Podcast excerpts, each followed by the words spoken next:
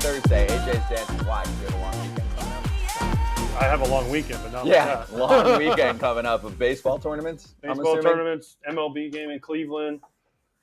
Uh, I might have to see you in Fort Myers. Oh, I mean, Oh man, you can't, I can't get Cleveland. away from you. never never thought you'd hear that sentence No, a year ago. Cleveland. Cleveland. Yeah, uh, Cleveland, they're they're putting you on the prime game. I see.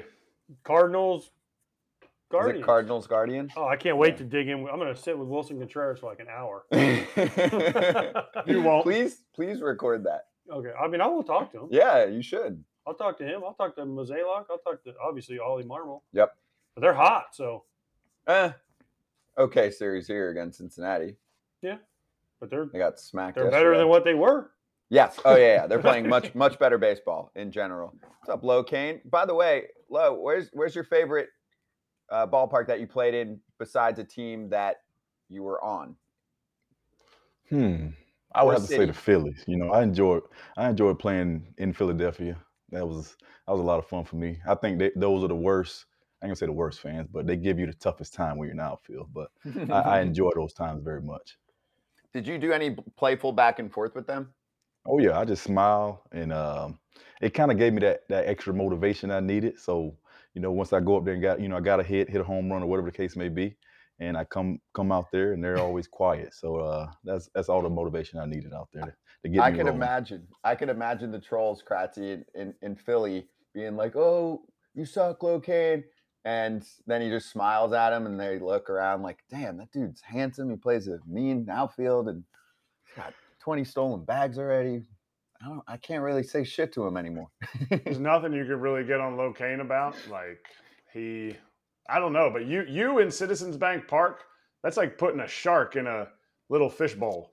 Like you just you just chomping all those fly balls up. You need to play in the big parks. You need to play in Kauffman. You need to play in Colorado where you can let those old legs run, LoCain. yeah, Kauffman definitely made me look good. I will say that. Hey, let's charge the damn mound, shall we? And I will also mention as we get that started up, Brandon Woodruff, Susan Slusser, and Kyle Wright joining us pretty soon. So let's start with Philadelphia. I actually need some help here. Um, we, we were on and doing the show, and I had some meetings. I saw some highlights, but believe it or not, I can't watch every minute of every game. I do. I know. Hard for some fans to imagine. I do want to show the clip first. So there was an ump show in Philadelphia, and it sounded and looked like this. At some point, that's only May 24th. Yeah, I think he's going to be called out on this one, John.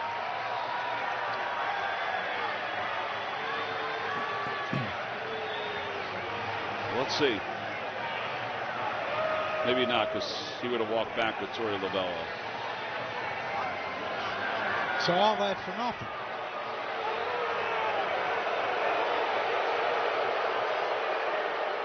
Yeah. So 0-2. He's not called out. It would be great if uh, Adrian Johnson popped his microphone on and just said, "This is what's going on." And now time is called again.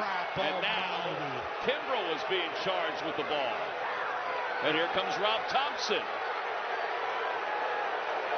What a joke. What a circus this game's turned into. Yeah, Rob's hot. He should be. Hell's Kimbrel supposed to do? Kimbrel's They ready had to a go. meeting for 15 minutes, and he steps on the mound, and they call the. This is a joke. It's all right. Keep making up rules until no one knows what's going on. And now. Kimbrel and Rojas are going at it. And Rojas is saying, go back to the mounds. And Kimbrel, boy, he's a fiery dude. Manny Gonzalez gets in front of him. So the rule is the pitcher has to give the hitter a chance to get set. Kimbrel was ready to go. Rojas wasn't ready to go.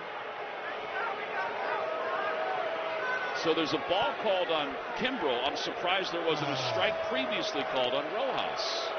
The way the rule is, you're warned one time. And he was already ruled, warned one time.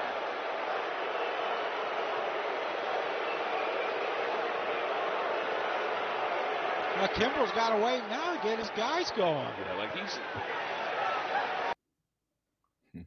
Yeah, dude. Junior Valentine was the home plate umpire. It Mm-hmm. didn't make any sense because they said Rojas called timeout once and then tried to do it again. So that's supposed to be an automatic strike. So he should have been out.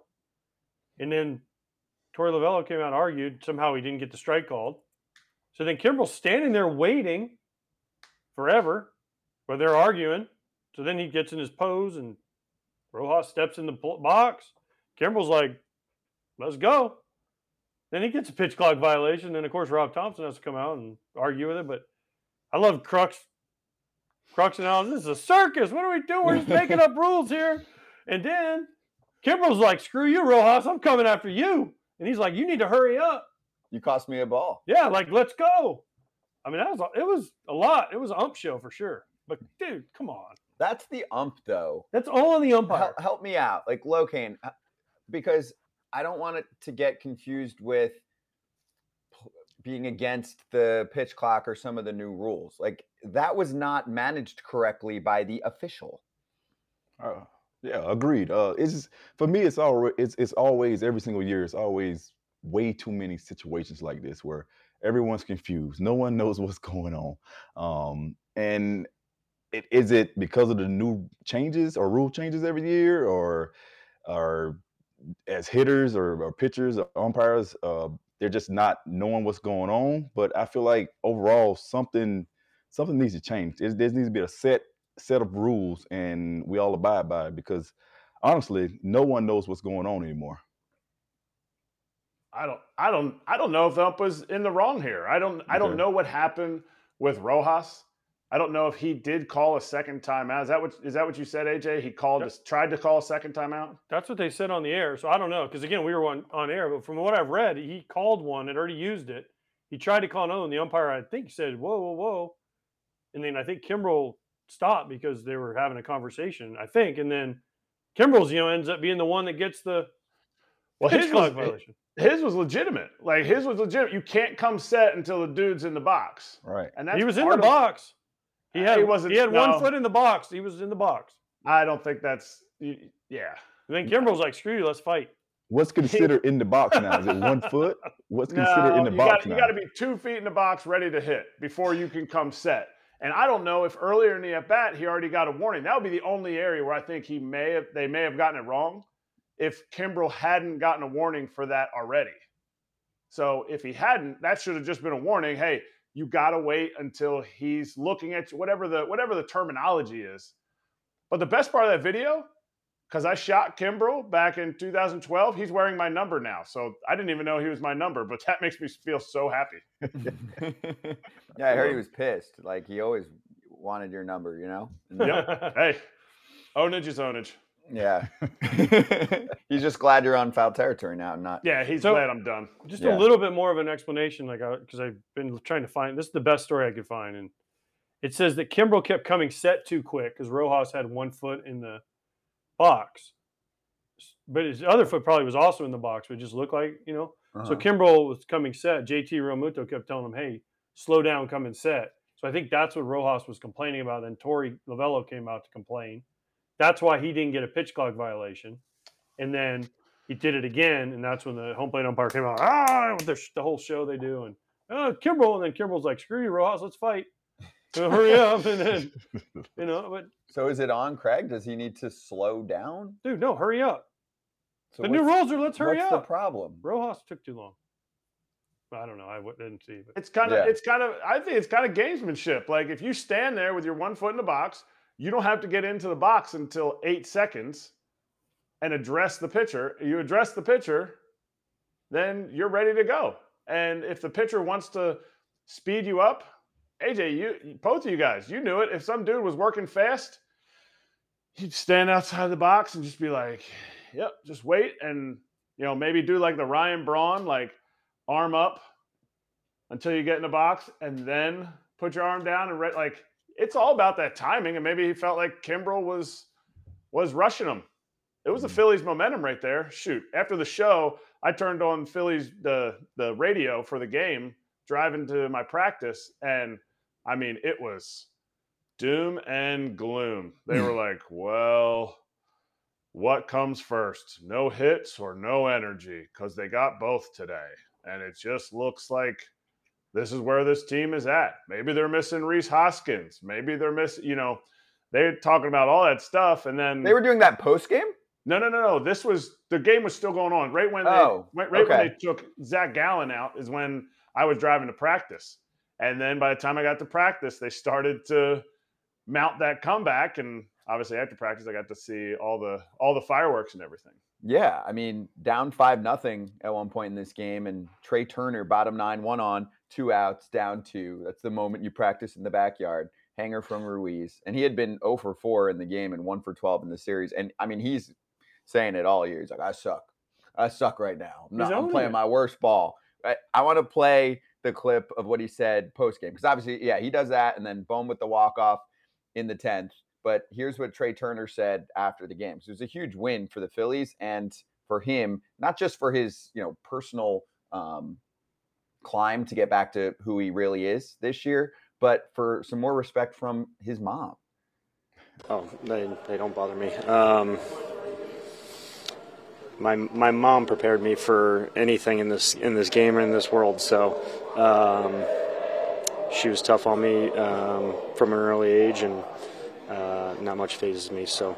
Um, uh, she told me today she was booing me. She actually texted me and said, um, "You know, good game except for your fourth at bat." And I said, "Yeah, not a good one." And she said, "I was booing you." So, um, yeah, she she's uh, she's why I'm here. One of the reasons why I'm here. She's Mom's honest. him. Yeah. She's honest. Listen, you're playing bad. Everybody boos you. You come home from games. My kids would boo me sometimes. No, Yeah, no, they didn't. Of course. Why not? If you're playing I- crappy, you deserve to be booed. What would they say? Why? Why do you suck right now? Sometimes no, mean, they didn't. they're they're right. We all My sucked would- at times. My kids made fun of my speed on MLB The Show. They're like, "You got eight speed, Dad. That is so embarrassing." And my dad has eight speed. Did you have eight speed? Yeah, that's garbage. Didn't even get to double digits. Look, Garbage. look, look at like 96 or whatever he was, just cracking up at you. What did your kids ever say to you, especially the last few years? Did they get on you like, man, dad, why don't you play every day anymore? Oh, you said you're talking to me? Oh yeah, yeah, like, Oh, I dad, didn't hear why, dad, why'd you take a day off? You Oh, know, no, you no, used to no, play Dad, every you know, day. Dad tried to get all the day games off. You know, I wasn't a fan of day games. You know, day games were for the birds. You know, um, I wasn't a fan of them. But you know, um, my kids they they love watching their daddy go out there and, and just run around and try to make diving plays and and get out there. You know, but if for me, I've always wanted to play. I tried to play as much as I could, and to this body, I would sometimes I would play too much, and this body would break down on me. So that's why I had a lot of injuries throughout my career. But you know, my kids play with me on the show. They enjoy it. I guess my ratings are okay on there. So, I mean, I guess I'm not too bad. I don't know. We we played a game this year against a team early in the year, and they were yelling at me because I'm assistant coach, saying you're not even a real card. Because on MLB they have like the, the cards, I guess, and they're like mm-hmm. you're never going to be a card, and we were like, what the hell are they yelling at? And then we finally figured it out. The coach is a buddy of mine, and we're like, what were they saying? He's like, you're not even a card. And then so we had some of our kids ask their kids, they're like, oh, you're yelling at him because you know he doesn't have a real card on MLB the show. Were they I'm like, that's what they're going with. Like, were they like joking like No, we the do, whole or they were like really trying to talk shit? Yeah. Oh, they were they were being real. They were yelling at my son who was catching. You, you know, "Ah, your dad doesn't have a card, and we're like, I, I don't. I got, I got a car. We didn't know what they were saying. your dad doesn't have a card. Yeah, uh, on your- MLB the oh, show. your dad was a multiple-time All-Star, and the He video game company didn't give him a card yet in the in the game. I mean, I'm like, I've been on that show lots of times. I was on that game for you know, 20 years. for for 20 years. Now you're now you're a legend. Now you're doesn't even have a card. Yeah. Shoot, my son tried to put in his name, you know, the create a player, and it wouldn't take Kratz as one of the one of the names. I'm like, I was just on the game like back in 2020. It hasn't been that long ago, but he typed in Ethan Kratz, and all it came up was Katz, K A T Z. I'm like, unbelievable. Well, he's a MLB pitching coach, Show. Yeah, that's a Maybe pitching they were, coach. got you confused with the pitching coach. Yep. That's Ethan Katz. Yeah, exactly. Ethan Katz. Yeah. That's what you just said. Terrible. Oh man. Terrible. Well, you know, so I mean, my mom, I, I've told this story on here. My mom, when I was with Minnesota, if I'd be like 0 for 5, for 7, for you know, go for two games, she'd send me little stick figures, drawings, overnighted of how to hit. No. Yeah. Wow. Like, hey, let me show Try you your mechanics right now. Yeah. Stick figure. Jeez. What did you say? I just laugh. I'd be like, you hit a lot of sliders in the big leagues, mom. I've heard a lot of players like that, where you know, mom or dad after the game being like, "What happened?"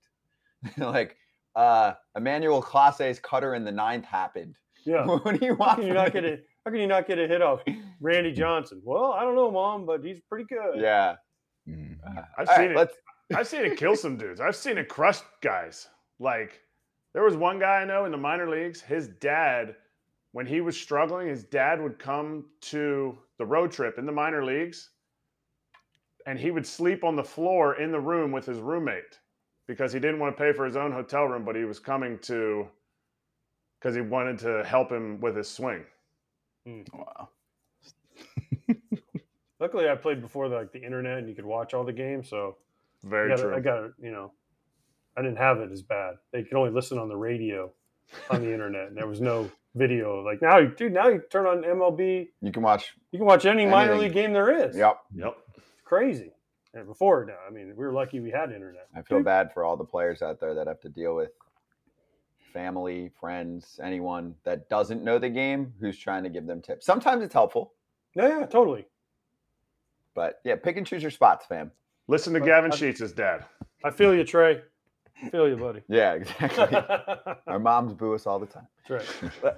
Let, let's hit Marcus Stroman's day against the Mets, a 4 2 dub for Chicago. And he was fired up, and we can show it as we talk through it. But he is someone who likes to pitch with motivation and emotion. And it is late May going up against the Mets. One, this is Metsmerized online. One anonymous Met on Stroman celebration via New York Post. Show some respect, be a professional. It isn't all about you.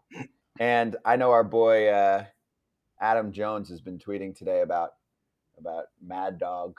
What did he? What did. Stroman do? Because I didn't see this part. Because I went after Senga couldn't get six and a half strikeouts. I went to bed. Can, can we show here? We're showing him getting pumped up, pointing to himself, and and to me, I mean, I see stuff like that all the time, where guys are like, "Let's go." I mean, there's there's closers who would act like they're Mhm. trying to kill everyone, and then you talk to them. Um, Liam Hendriks, nice as hell, but he plays his best, pitches his best if he thinks he's going to go out there and battle, and he'll like get into it with like the opposition, but not even a particular person. I've spoken to him about it, so But I don't know. Here's my thing. I feel like hate the they're picking ano- on I hate the anonymous player, dude. Oh, step Oh. up and say it, yeah, talk. dude. Who was Yeah. it? Say it. Be like, if you're Pete Alonso or Francisco Lindor or Nimmo or one of those million Mets guys we all know, be like, why is Marcus Stroman doing that to us? We didn't get rid of him. Probably wasn't them. Yeah. Well, but What? okay, then who was it? It was definitely one of them. It better not be one of the young guys, because if you're They- one of the young guys doing it, then, you, then one of the veteran dudes should be like, "Shut up." It is probably one of the young guys because a veteran would say "shut up" and people would get after them on social and be like, "Who are you? You're the 26th man on a roster, and Stroman's pitching like a one right now." I think it was a veteran because I don't see a reporter. I don't. I don't see a reporter going, "Oh, okay, yeah, yeah. I, I won't tell anybody." Like it was somebody just chumming around and being like, "Man." To me, maybe somebody that played at the same time that Stroman was there. I don't know. What I, what I saw Stroman do was was very.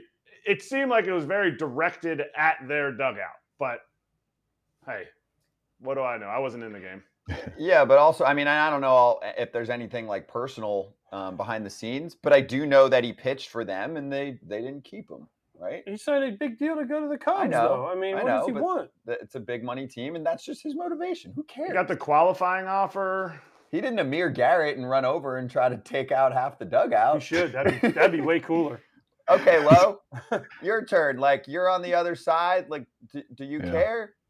I mean, I get it. Some people don't care, but I'm I'm big on the respect thing. You know, um, I think maybe there was possibly a situation where you know he wanted to come back there, and I feel like he directed all all of that energy towards the players in the dugout. But to me, maybe it was the GM that didn't want him. You know, maybe that's the person who got rid of him.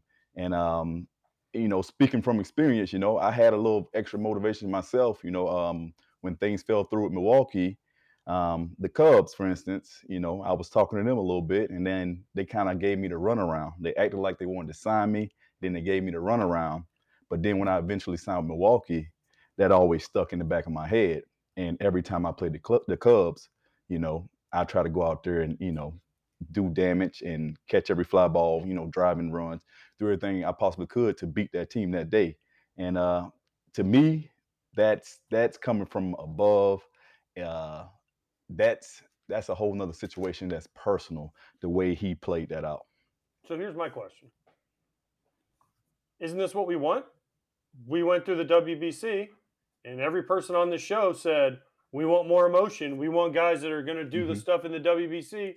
So then Marcus Stroman goes out and does it. Hey, da da da da.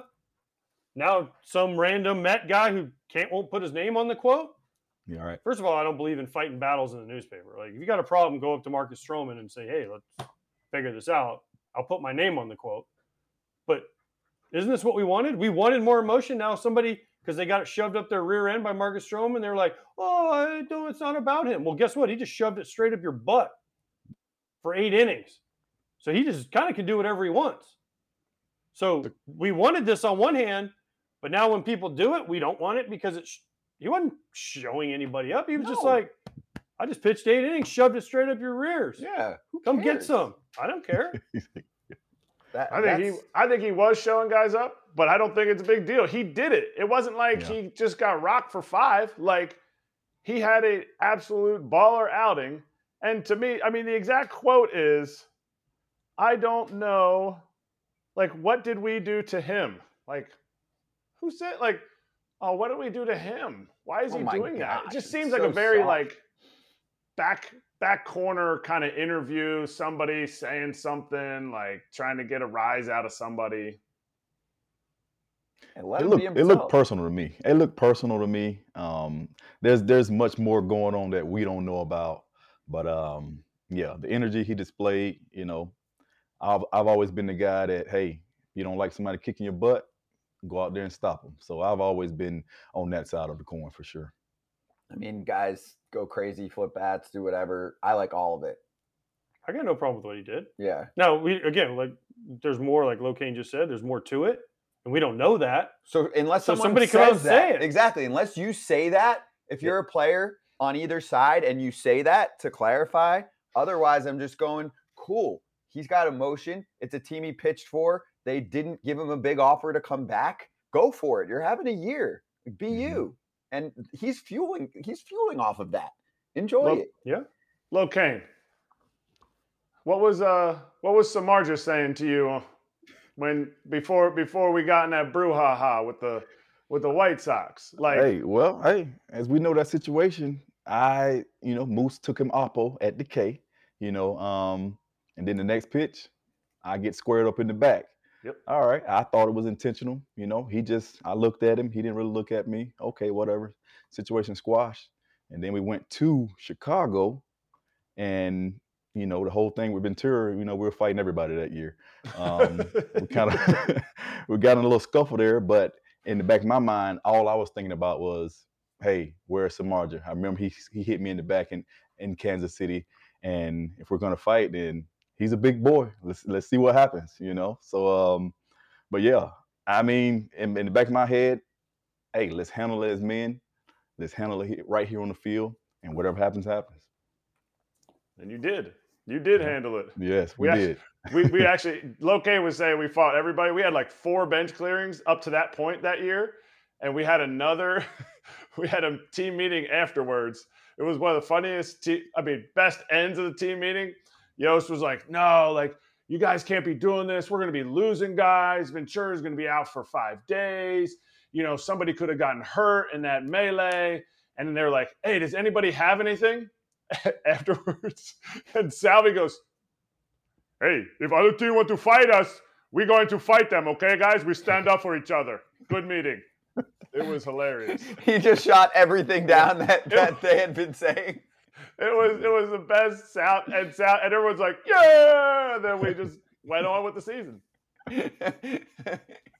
That's really good. And it is time to talk West Coast baseball, Bay Area baseball right now. It's always a gamble for me. What? Talking Giants baseball, A's baseball, Angels baseball. Why? Because they love you out there. Mhm. Well, let's bring in Susan Slusser, who joins us right now from the San Francisco Chronicle. Susan, great to see you. And how is life in the Bay Area lately, baseball wise? Uh, well, it's very interesting. Um, technically, I'm in Milwaukee right now with the Giants, but um, beautiful Milwaukee. Are you in Um, the uh, Pfister? Wait, did you see Ghost? No, that's not the Pfister. I- I, I know, can but- tell. I am not in the Pfister. I am uh, I am elsewhere. But uh, I I love a good ghost in a hotel, See? so I'm I'm very pro pro hotel ghost. Uh, we love AJ in the Bay Area. He knows it. Well, Susan was always Um, nice to me, so I mm, appreciate. I always I think we had our moments, appreciate- AJ. He's I- just I- revisionist Oh, wait, history. wait, I wait. appreciate. we've, had this hear con- this. Erna, we've had this conversation in person, and I always told her she wrote some stuff about me, but I always appreciated the fact she was a professional about it. She would show up and she would talk to me before she would write the article, and that's all you ask as a player. You come to me, write whatever you want, but at least give me a chance to respond. And Susan was always great about it. She would. She's not one of those people that writes the article and hides. She'd come up, and I have nothing but respect for Susan. Susan, your thoughts? I always love somebody that speaks their mind, and AJ always spoke his mind, which is perfect. Yeah, you knew you'd get an opinion. So, but some of those, you had some rivalries with some of those A's teams I covered, so Well, exactly. that was entertaining. Yeah, Of course, but that's what it's about. It's all what Yes. it's all about. Yes. We, I mean, we saw we saw Marcus Stroman give the, the, and you guys were saying it was too much. Whoa, whoa, whoa, whoa, whoa. No, no, no. I absolutely loved it. I absolutely loved it. Logan's like, more yeah, personality. We need more personality in the game. thank absolutely. You, thank you. I know AJ's been excited to ask you like a very I only have question. one. I only have one question for you, Susan. Since you're Yeah. No, you don't. You have more, but well, this but is the, a the big one. start. This because you were the A's beat reporter for years when I played. Ten and forty-one. Go. Woof. Uh, I mean, I, I can't see how they don't lose uh, 110. You know, it's it's ugly. The the fact that they've shed like any almost any name there. I feel I feel so bad for Mark Kotsay. He knew, you know, the direction they were headed when he took that job, but I don't think he could have imagined kind of the depths that they're they're going to reach. You know, with um, yeah. A, a majority of their players are not quite big league ready. It's it's just sad. And then there's no fans in the stands. They've been chased away by ownership, uh, constantly disparaging the ballpark, the fans. You know, outright insulting the fans at times. It's it's just ah awful. It's really it kind of heart breaks my heart for How many everybody still games- there.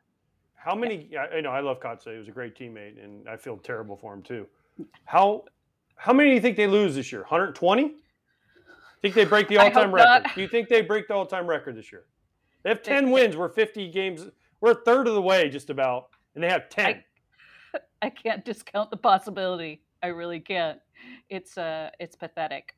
Uh, and they'll probably trade more or get rid of more or do something else. I mean, I uh, and this isn't the front office is doing. This is ownership. You know, David Forst, Billy Beane, obviously they're some of the best in the business and they want to win. That is a competitive front office. So I feel bad for them too. What a terrible situation. Ugh. Hello, Susan. How are you? How are you doing this lovely evening? I am great. I am happy Afternoon, I to don't know what be time it in is. Milwaukee. Yes. nice. Uh, I, I've been there a lot. Old stomping grounds. Um, just quick, quick question. What is the reasoning behind the um, the A's uh, ticket sales, the raising prices? Uh, that is such a great question. I mean, it's not just that they raised the prices, uh, including for their uh, season ticket holders, which they didn't have that many of to begin with. They did stuff like they took away all their amenities at the same time. They took away their parking, they took away their uh, discount on concessions and merch and all those kinds of things. Like that is a slap in the face. Why? Why would you do that? Especially at the same time you're trading away anybody that has any name recognition. I. Uh, I can only come to the conclusion they are actively trying to drive away their fans, which is what's happened. So, yay. Uh, I mean, if that's, I don't know why anybody would do that, whether they're trying to move or not. It just doesn't make any business sense at all. And it's horrible to do to your longtime fans. I mean, you guys know it's a small fan base, but they are a good fan base there. Um, so dedicated. They're so smart. They're so fun. I mean, everyone knows about the drums and the guys in the in right field. It's uh I, it just makes me so sad.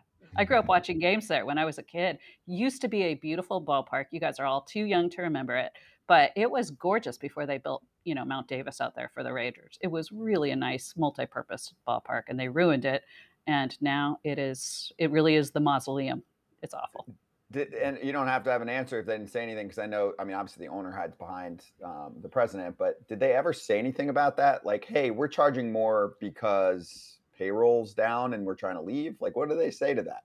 I think that their standard answer has been that they didn't raise prices for a few year, few years now. Some of that was, you know, coming out of the pandemic when nobody was really able to do that, uh, and uh, they had a few years ago that really interesting um, sort of season long pass you could get certain number of seats but then you could go into any game during the year standing room only like basically in the bars and stuff in the, the coliseum. Apparently they actually wound up kind of losing money on some of that and i think that's some of their reasoning too but this is this is not the time to be driving away your fans i just don't i don't get it. I, I can you imagine being an oakland a's fan right now? It's I, like why? Why would you be? We we try and be there for them in in, in every aspect possible, bringing on form, uh, current but also former A's and actually getting like real questions and answers out of them about what they're dealing with, or even former players like Chris Bassitt has talked to us about like the text group that he's in with all these talented A's that they've traded away. So what I wanted to ask you about on that front is Sean Murphy. This is a young guy, had team control left. And I know they were emptying the cupboard, but it's not like he was super expensive. And clearly, he looks like a superstar. Oh, so yeah. he goes to Atlanta before even playing a game, signed six years, 73 million guaranteed. And I know he can make a little more if they pick up that club option. That would make it 788. Could they not have done that? And if they did, do you think he would have accepted it? I mean, you could say this about almost all of these guys that they've let go or traded. I mean, the first indications they were in trouble, as far as I was concerned, was when they didn't even give Marcus Semien a qualifying offer. Are you kidding me? He's a Bay Area guy, their shortstop, steadiest person on the team, team leader, no qualifying offer. Uh, I mean, he probably would have left, and then you get the pick. They, they wouldn't even risk that. Terrible. Um, but yeah, Sean Murphy is. I mean, they knew what they had. Again, this is not the front office. This is straight from ownership. They absolutely knew what they had, but ownership's not going to give that kind of money. Like, they're, how are they spending money? They're not spending money on anything, even the ballpark right now, and it's it's crumbling. So. Susan, yes, even I am on the A's fan side. I know that's hard for you to believe. Let, us go. Let's go to another fan base that I'm. They love me at. It's San Francisco and your Giants. They're playing well right now. I had their game on Monday against the Twins, uh, but they are playing well right now. Gabe Kapler's kind of figured it out. They've kind of righted the pitching situation. Conforto's been a good pickup for them. How good can this team be? I, you know what, they still have a few guys who are either out um, or who are underperforming, and I think we'll see more out of, especially Mitch Haniger. So it, this is kind of more what they expected, uh, and the bullpen's coming together. They got Luke Jackson joining that bullpen probably in the next week or two too. So it's only theoretically getting better. I mean, you guys know you never know with bullpens. Sorry, I know you guys have a sort of a betting slant when it comes to bullpens. There is just no betting. They're not projectable. Um, but I, it's gotten better. Camilo Doval is turning into kind of a star, and they add Luke Jackson. So, um, the fifth spot in the rotation is a little bit wonky, but that's everyone. They've got Kyle Harrison, their top uh, prospect, uh, waiting in the wings, pitching better and better at AAA. So I, I think their ceiling is higher than the way they've been playing lately, and they've been one of the hotter teams. Now, their defense is still not among the league's best. It's better than it was last year, but they need to tighten that up or or you know, all their plans around pitching, that goes out the window. I have fan questions for you, quite a few. I was like, anyone have questions for Susan? And I'm not going to be able to get them all in here, but let's start, I guess, somewhat big picture from Justin. What's up, Susan? Greetings from LA. What do you see San Francisco doing at the deadline? Buying or selling? And they'll double down by asking about the offseason already too. Who wins the Ohtani bidding war this winter? So a lot for you to unpack here. Yeah, I, I mean, I think that they are probably going to be buyers at the deadline. Uh, hmm. I, you know, it, it, could go either way. You know, it, but I, I do think that the addition of the extra wild cards that that's made everybody feel like they're in it. They're playing well enough. The pitching's good enough. Um, you know, they it's they seem like they've probably solved the catcher spot, which was the biggest mystery. And uh, I I you know it's tough to get a frontline catcher during the deadline anyway. They like most potential contenders, they maybe add a reliever. They might look at starting pitching if that fifth starter spot is still weird. Um, you know, they've got good arms there. They just haven't quite come through. So I, I don't know how much they meet. They need it. it. It might come down to if they've lost somebody via an injury. But man, these young kids that they've got who've been coming up lately, better than any trade. Off season, uh, there is a pretty good question about what's happening at shortstop. They could leave Casey Schmitt there. Obviously, they went pretty all in in Correa before that, uh, you know, weirdness with his uh, physical. Uh, a little bit of a question mark, but uh, they they always go after pitching. I would love to see them go hard after Sonny Gray. Obviously, I know Sonny really well. We just saw him the other day. He's pitching better than anybody. He's always looked to me like a great fit in San Francisco. He'd probably be a great fit anywhere right now. But uh, that's kind of what I see maybe for the off season. But that that is a ways off. We have no idea what their needs might be really right now. Royalty asking, even though Crawford should be a lifelong giant, after his season performance so far, if he keeps it up, how do you not cut him at some point? Yikes! Uh, I don't. I mean, it, it, look, they. He's the only guy left from that dynasty. The Giants were uh, very deferential to all the members of that team, and with good reason. The the one that won three titles, five years, and Crawford's from the Bay Area. They they don't just dump him. Uh, he has had a lot of physical problems the last couple of years, like little nagging injuries. I, I think he probably winds up with a lot less playing time. He already has with Casey Schmitt coming up, and he's playing a little bit out of position at shortstop. He's a world class third baseman, but uh, right now he's he's almost splitting time at shortstop. And, you know, you hope that that keeps Crawford healthy and performing well, but he's used to playing every day and he's not at his best right now. So I kind of wonder if it actually might be hurting him. That's a, it's really a thorny issue because he is so beloved uh, by everyone, the team, the fans, uh, really the whole Bay Area, because he's the last, he's the last man standing from those great teams. Crawford, I, I did the game on Monday and Schmitt, Schmitt impressed me. Bailey, uh, all the young kids they had up, Sabol, all these young kids they brought up, they bring energy. And we've talked about this on the show, how much energy they bring.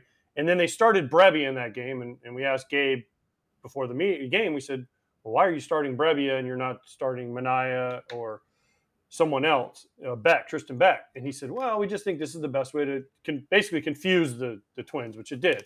But Manaea came in and threw great. He threw, he had eight punchies, I think, in three and two, three and a third, three and two, whatever it was. He, he pitched great. So is this going to be his new role for Manaea?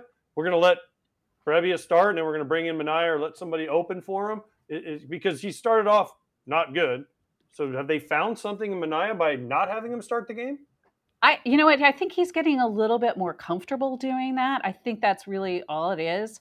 Um, I, you know, he's got so much ability. And I think coming out of the pen, which he really had done very little of before this year, just a handful of games, I think that threw him off. He looks more comfortable. So I suspect maybe we'll see more of it. Brebbia has been remarkable when he's opened. He's given up one run in 14 outings uh, as an opener. Um, so I think we'll see more of that. But with that fifth spot kind of open, I don't know. You know, if Manaea pitches well enough, I, would rather have him start the game. You know, I think he'd be more comfortable doing that. Um, again, this fifth fifth spot, you know, Stripling was not effective. Now he's on the IL. It, right, it, it's probably the biggest question mark they have right now. So uh, TB, TBD, I guess. It isn't we all love the TBD, the the Tiba guy. isn't this kind of the the Giants' way two years ago when they won all those games, kind of out of nowhere? They they out platooned everybody. They out I don't want to say they they they outthought or outsmarted everybody, but they kind of did, right, with their platoons and their pitching and the mm-hmm. way they handled everything. So is this the path for the Giants to stay relevant without spending a ton of money? They spend money, but without going out, they missed on Correa, they missed on Judge, we know all that. Without maybe they're not going to go after Ohtani, but they find these little matchups with Brebbia and then bring Manaea after him or whatever it is. Is this their path with Gabe and Farhan to relevancy in postseason? Well, I think they are definitely always trying to outsmart everybody, out information everybody. I think you can get a little lost in the weeds with that. Um, I, you know, I think it, sometimes paralysis by analysis. Their strengths are clearly um, going to be the starting pitching and some of these young players that are coming on, and that's where that's what's different from two years ago. Is these are guys are not platoon players you want Casey Schmitt and Pat Bailey in the lineup most of the time. Um, and a lot of, they talked in this last offseason about we need more everyday players. So that's definitely moving away from what they did. And one of the issues they had with so many platoon players is they had a lot of sort of more veteran guys who were good offensive pieces, but didn't necessarily have great fits all the time defensively. And it didn't hurt them too much two years ago, but last year it killed them. I mean, their defense was by far the last in the majors and they had decent pitching, and their defense just crushed them. So they're, they're, they're turning things around. These kids all play great defense, and when we talk about Pat Bailey, AJ, he's he really reminds me of you. Like, oh, and I'm not the only one to say that. I don't wish that on anybody, Susan. Because Gabe told me oh, he has a better mustache. Yeah. Though. He has a better yeah. mustache than me. Uh, but yeah, so when I asked, he does. Him, he looks like you. He plays a little bit like you. Oh, You're gonna have to talk to him about getting a little bit of that AJ Pierzynski edge. I think you got to get him on. Yeah, let's get him on. Poor yeah. kid. That poor kid. So, but when we talked to Gabe, Gabe said, "I want you to watch this kid catch," because he, I played with Gabe, and so I've known Gabe forever. And I watched him in the game. He was a little bit clanky, but he could throw and he moves really well. And the thing for me that I noticed, and we talked to Gabe about this, was they're so much more athletic now with Bailey, with Schmitt, with Wisely with Sabol. They, they just can cover more ground. They make more plays. There's balls the last few years, as you know, what you just talked about. They were getting ground balls to their infielders. They just couldn't get to them. And now with these younger, I mean, Schmitt, if you haven't seen Case Schmitt throw, I mean, it's a it's a thing. Mm-hmm. I mean, he's got probably the best arm I might have ever seen in the infield. I mean, it is like, whoom.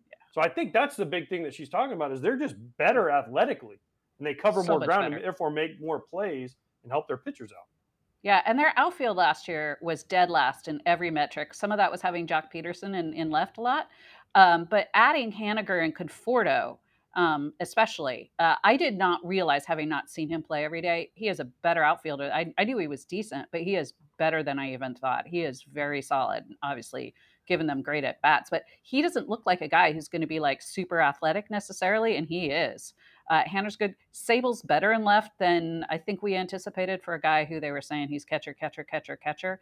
Uh, he's fine in left. So I think, AJ, you'll like this. I think they're going to probably carry three catchers, technically, Ooh. when uh, Joey Bart is bat. I think Sabol will be probably more in left, but that, that gives them three catchers, which I love.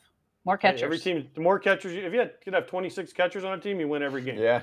totally agree. That's a shirt. Hey, let's finish with this. Uh, Toasty asking, can you give us some information about uh, Matos, Luis Matos, who I've been following for a long time now too, as a, as a fantasy baseball player. Said, well, you see him this year. You know, he's hitting well going into Tuesday in AAA. So uh, you want to get younger and more athletic in your outfield? That's a good way to do it they have so many good young outfielders coming. I mean, that is really a strength of the organization right now. Guys to keep a, an eye on also are Vaun Brown, who's at, at uh, double A, uh, Grant McCray, who's at high A. Really, really a, an area of strength for them. Luis Matos, he, um, you know, he had some injury things last year. He underperformed. He he sort of figured things out toward the end of the year. Obviously, he's come on strong this year usually I would go like, "Hey, he just got he just got to AAA. Like we're not going to see him for a while." But I could would have said the same exact thing about Pat Bailey a few a few weeks ago. You know, he, he got 14 games at AAA. So uh, if there's a need, I think they're a team right now that goes like, "Hey, let's just call up the young guy," which yeah. I love. So I'm not ruling that out. Uh, they do have a lot of outfielders, and Austin Slater's coming off the IL soon. Pederson, who's, I mean, as you know, just just a DH now, but he's coming back soon, which kind of you know also ties up a roster spot. But uh, I we will see Luis Matos this year. Absolutely, I like it. Okay, I'm, I'm buying this team a little bit Dude, more This is not the Giants' way, though. No, no. For the years, they, but, they but did it, but they did it Giants' way. But remember, they did it in 2010. Posey and all these young kids, right? Brian Wilson and all these kids, and they won.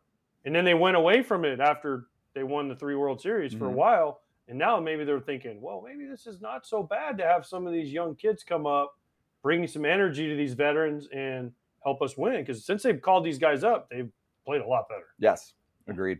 S- I mean, I Susan, think- thank yeah. Yeah, absolutely. Yeah, I think some of it was like, hey, we're not getting production from some of these guys anyway, and no defense. Let's call these kids that can at least play defense, and they're hitting. Because that was the Mhm. question: Will they hit? Yeah. So Yep. we like that. No, I'm excited. I, I like it. Yeah, I'm I'm into it. I was I was like, I'm probably gonna say seller, buyer. Okay. Yeah, let's I do believe it. The Yeah, Giants I are always looking to. The Giants always want to win. They're yeah, not. no, They are not the other Even team on the other year. side of the bay. They're trying to win. I know it's complicated. Until but- and, and tell Bailey maybe one day they'll retire his jersey like they did mine in San Francisco. So good luck. oh, stop. Susan, thank you so much. It was great Thanks, to catch guys. up. All right.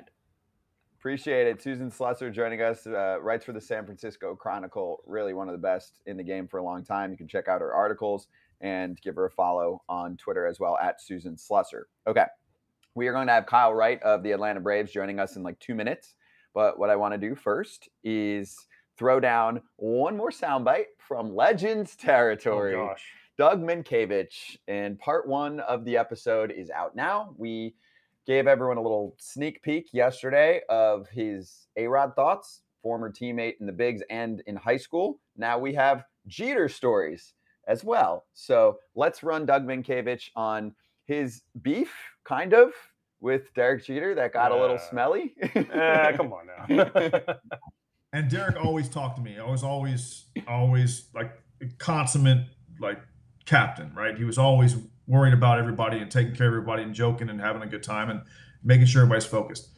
He don't speak to me. And him and Posada were like the old guys in the Miller Lite commercial, like they always like stir the pot and walk away. And Posada comes up to me, he's like shaking his head. He's like, hmm. you, you, you fucked up, man. And I'm like, I, I don't recall what I did. So the game goes by. He doesn't talk to me the entire game. Like doesn't even look at me, which is unlike him. Did our handshake, but it was like kind of at a three percent when usually it's 120. And so the game's over, nothing happens. The next day, it's game four. I walk into my locker, and on the chair is a Macy's like manila folder. I open it up, and it's a professional letterhead that says like Macy's, whatever, uh, and so something to the effect of due to your comments on the whatever date it was in the New York Times or New York whatever it was daily, we've had to pull 2.7 million bottles of Derek Jeter driven off the shelves, and my heart stinks because like all I want to do is come back and be a Yankee. I missed half the year. I feel like this is the place for me. I can hit lower in the order and do my thing and play defense and win a championship and and I'm crushed. Like I'm mine. This is the playoffs. and We're an elimination game, and I'm like sick. And Jer- Derek won't even talk to me. He won't even look at me. you can catch the rest. Oh, I thought we were gonna get the end. No. Well, no, we're not can- getting the punchline. You punchline. can catch the rest on Legends territory. Okay. Yes. Uh, you can download or just grab the podcast on Apple or Spotify, or you can see it right now on YouTube. Boom, there's where you go every Wednesday. That's only part one, but it's about, and, and just because the story's long, so I just wanted to give everyone Yeah. a, a taste. Like he's talking about Derek Jeter's cologne, and, and Mientkiewicz was like kind making of, fun of it because it was the making midge fun game. of it. It was the midge game. right, right. The game where Joba, Joba. Chamberlain was getting attacked by all the midges in Cleveland. And Yep. He said it was Mm. because he had Derek Jeter's cologne on. And that's that's what started it. Then it gets into this whole story with Joe Torre and Jeter and Posada. And and they, they pretty great. punked him good. oh, they got him so good. Which the Mm. part for me, Lo, is that it's it's the playoffs, and these guys are still just going after their teammates, pranking them because I mean, I don't want to say it was easy for them, but they're in the playoffs all the time, and like they're just keeping it loose. So I just thought it was really cool. You know, you, you've been in the postseason plenty. I mean, when I'm covering teams in the playoffs, like guys are a little more serious, a little tighter. then you find out in the Yanks clubhouse, he's getting freaking Macy's letterhead put together to to prank Doug Mientkiewicz. That's next level shit. Yeah, Yeah, that's pretty. That's pretty awesome, man. Uh, like you said, throughout the season, you're having fun all season long. You're enjoying yourself, having a great time. But as soon as the playoff starts, everybody tightens up and gets so serious all of a sudden, and you, it's like you forget how to play baseball. So I like the fact that they're keeping it loose, um, enjoying themselves, because sometimes you forget you forget uh, to do that.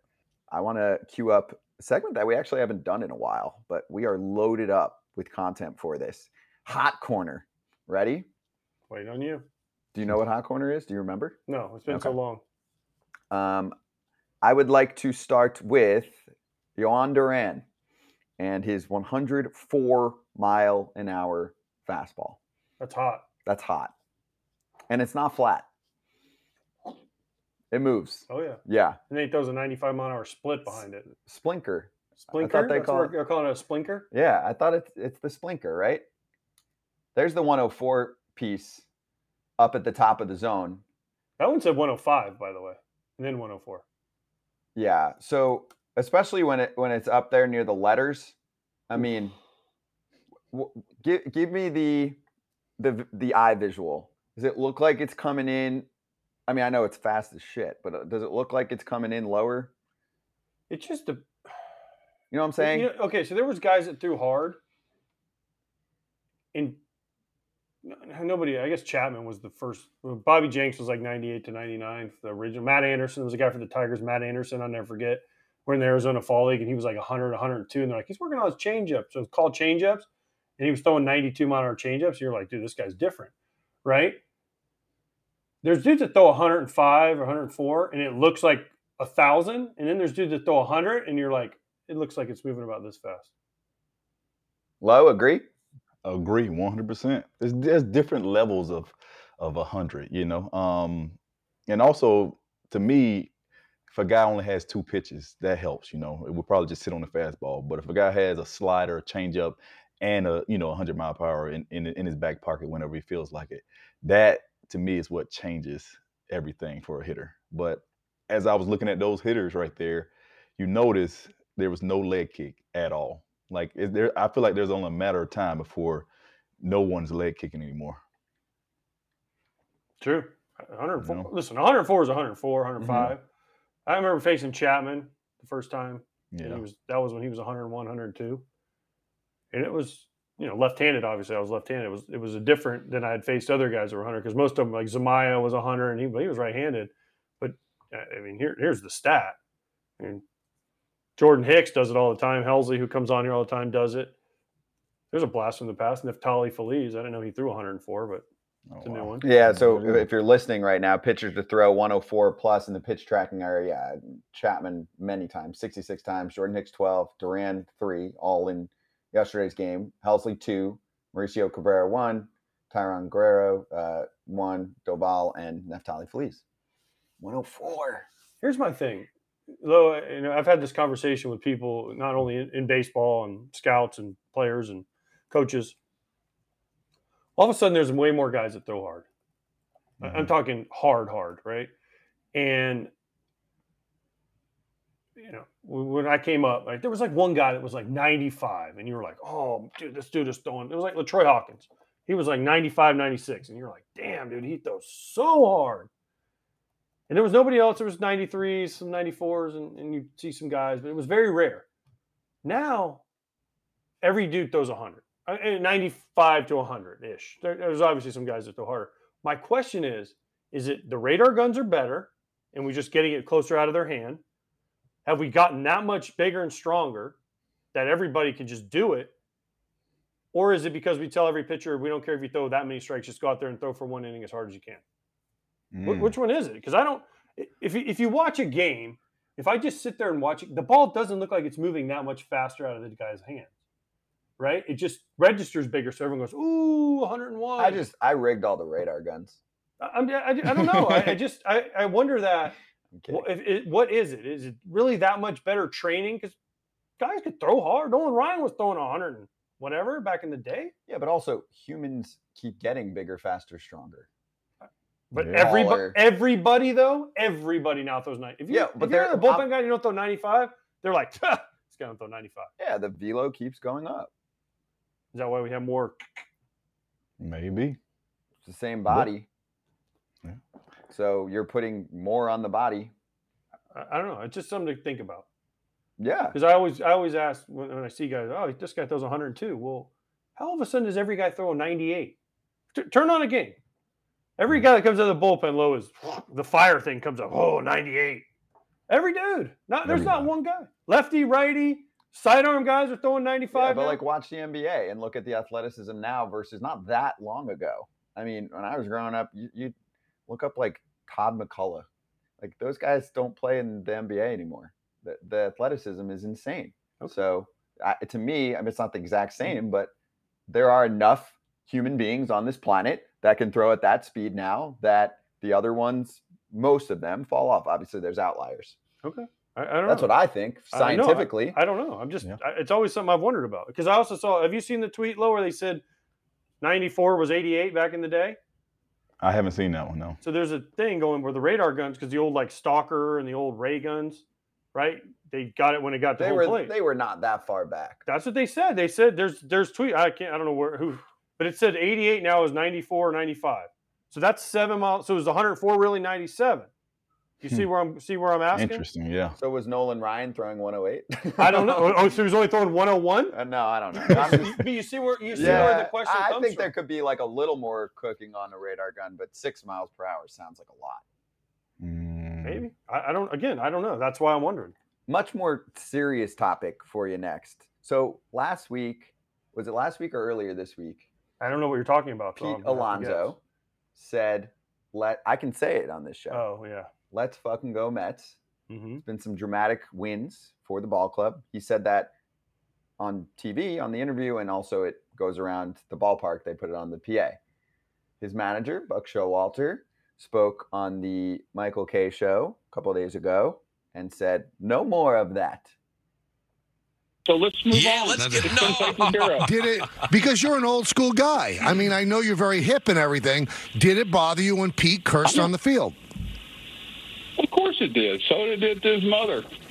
You know, hey, I learned my lesson a long time ago. My mother could read lips, and boy, that Sunday drive home after a day game, when I would always call her and and uh, put the phone on speaker and let her go, she would tell me, and I always felt horrible.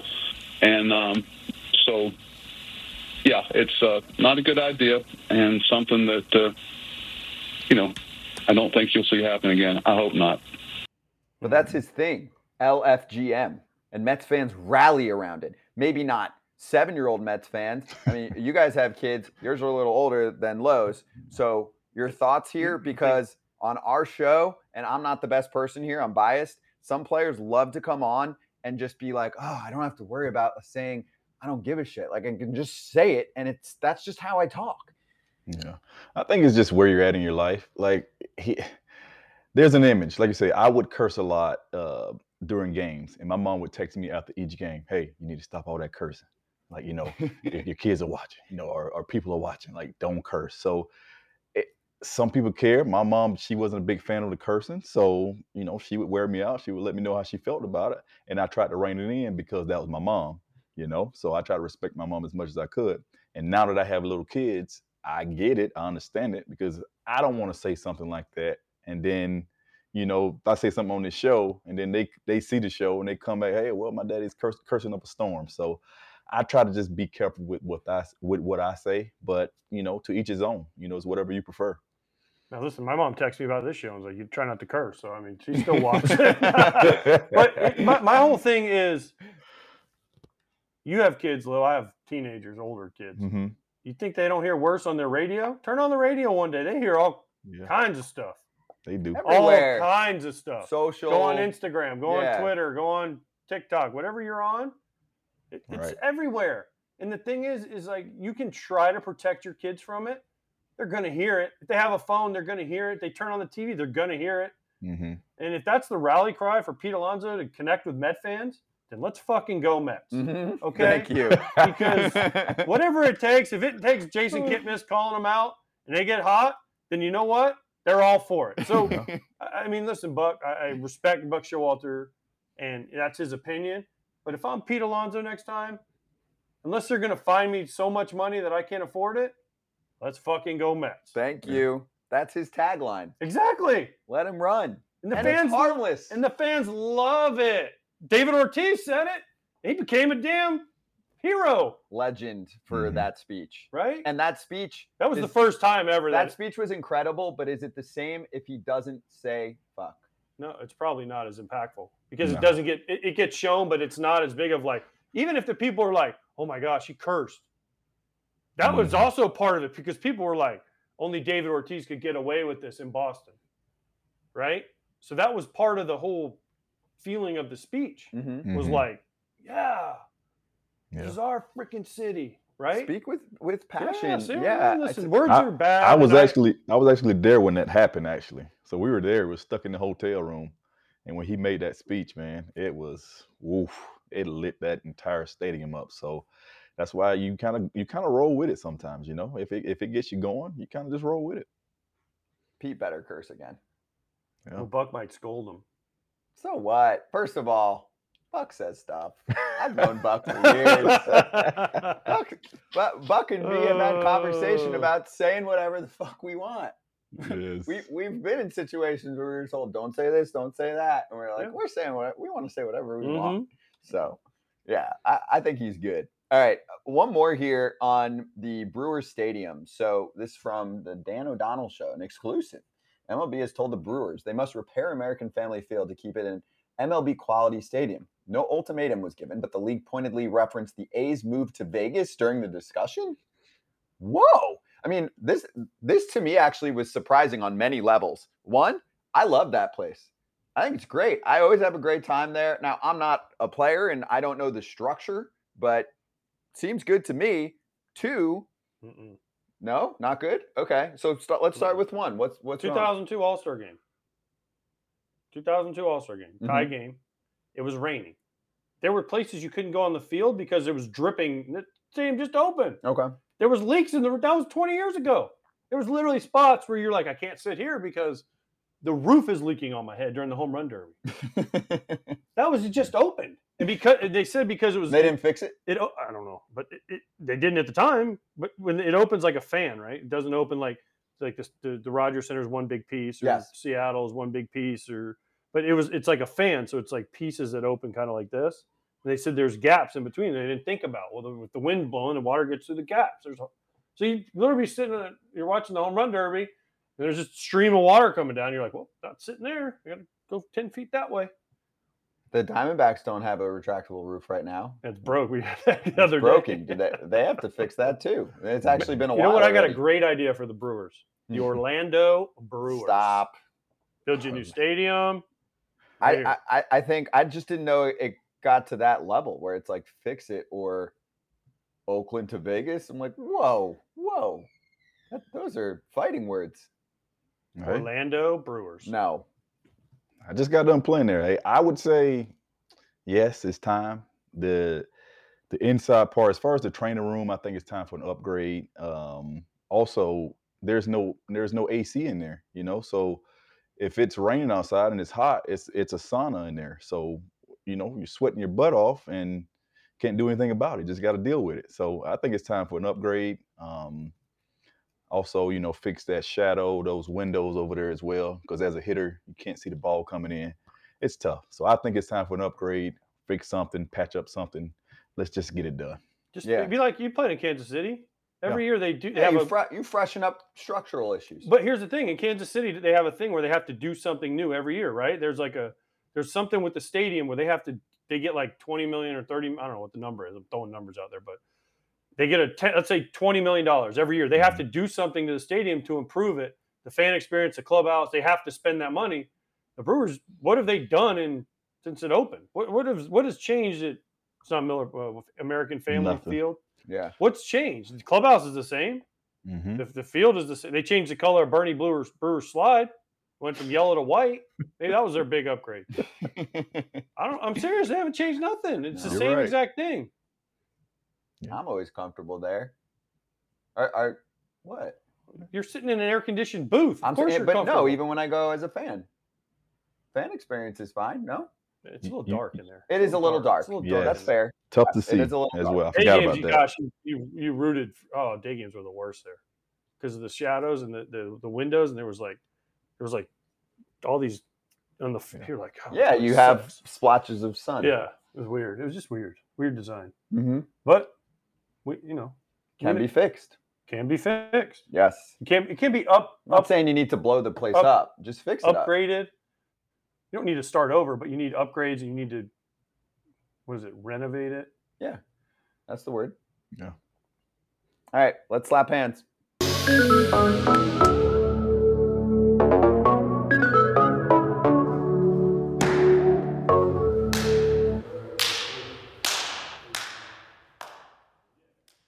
Have a play for us, apparently. Oh. Pittsburgh. Yeah. Did you guys see this? It was yesterday in the Texas game. You guys remember Bill Buckner?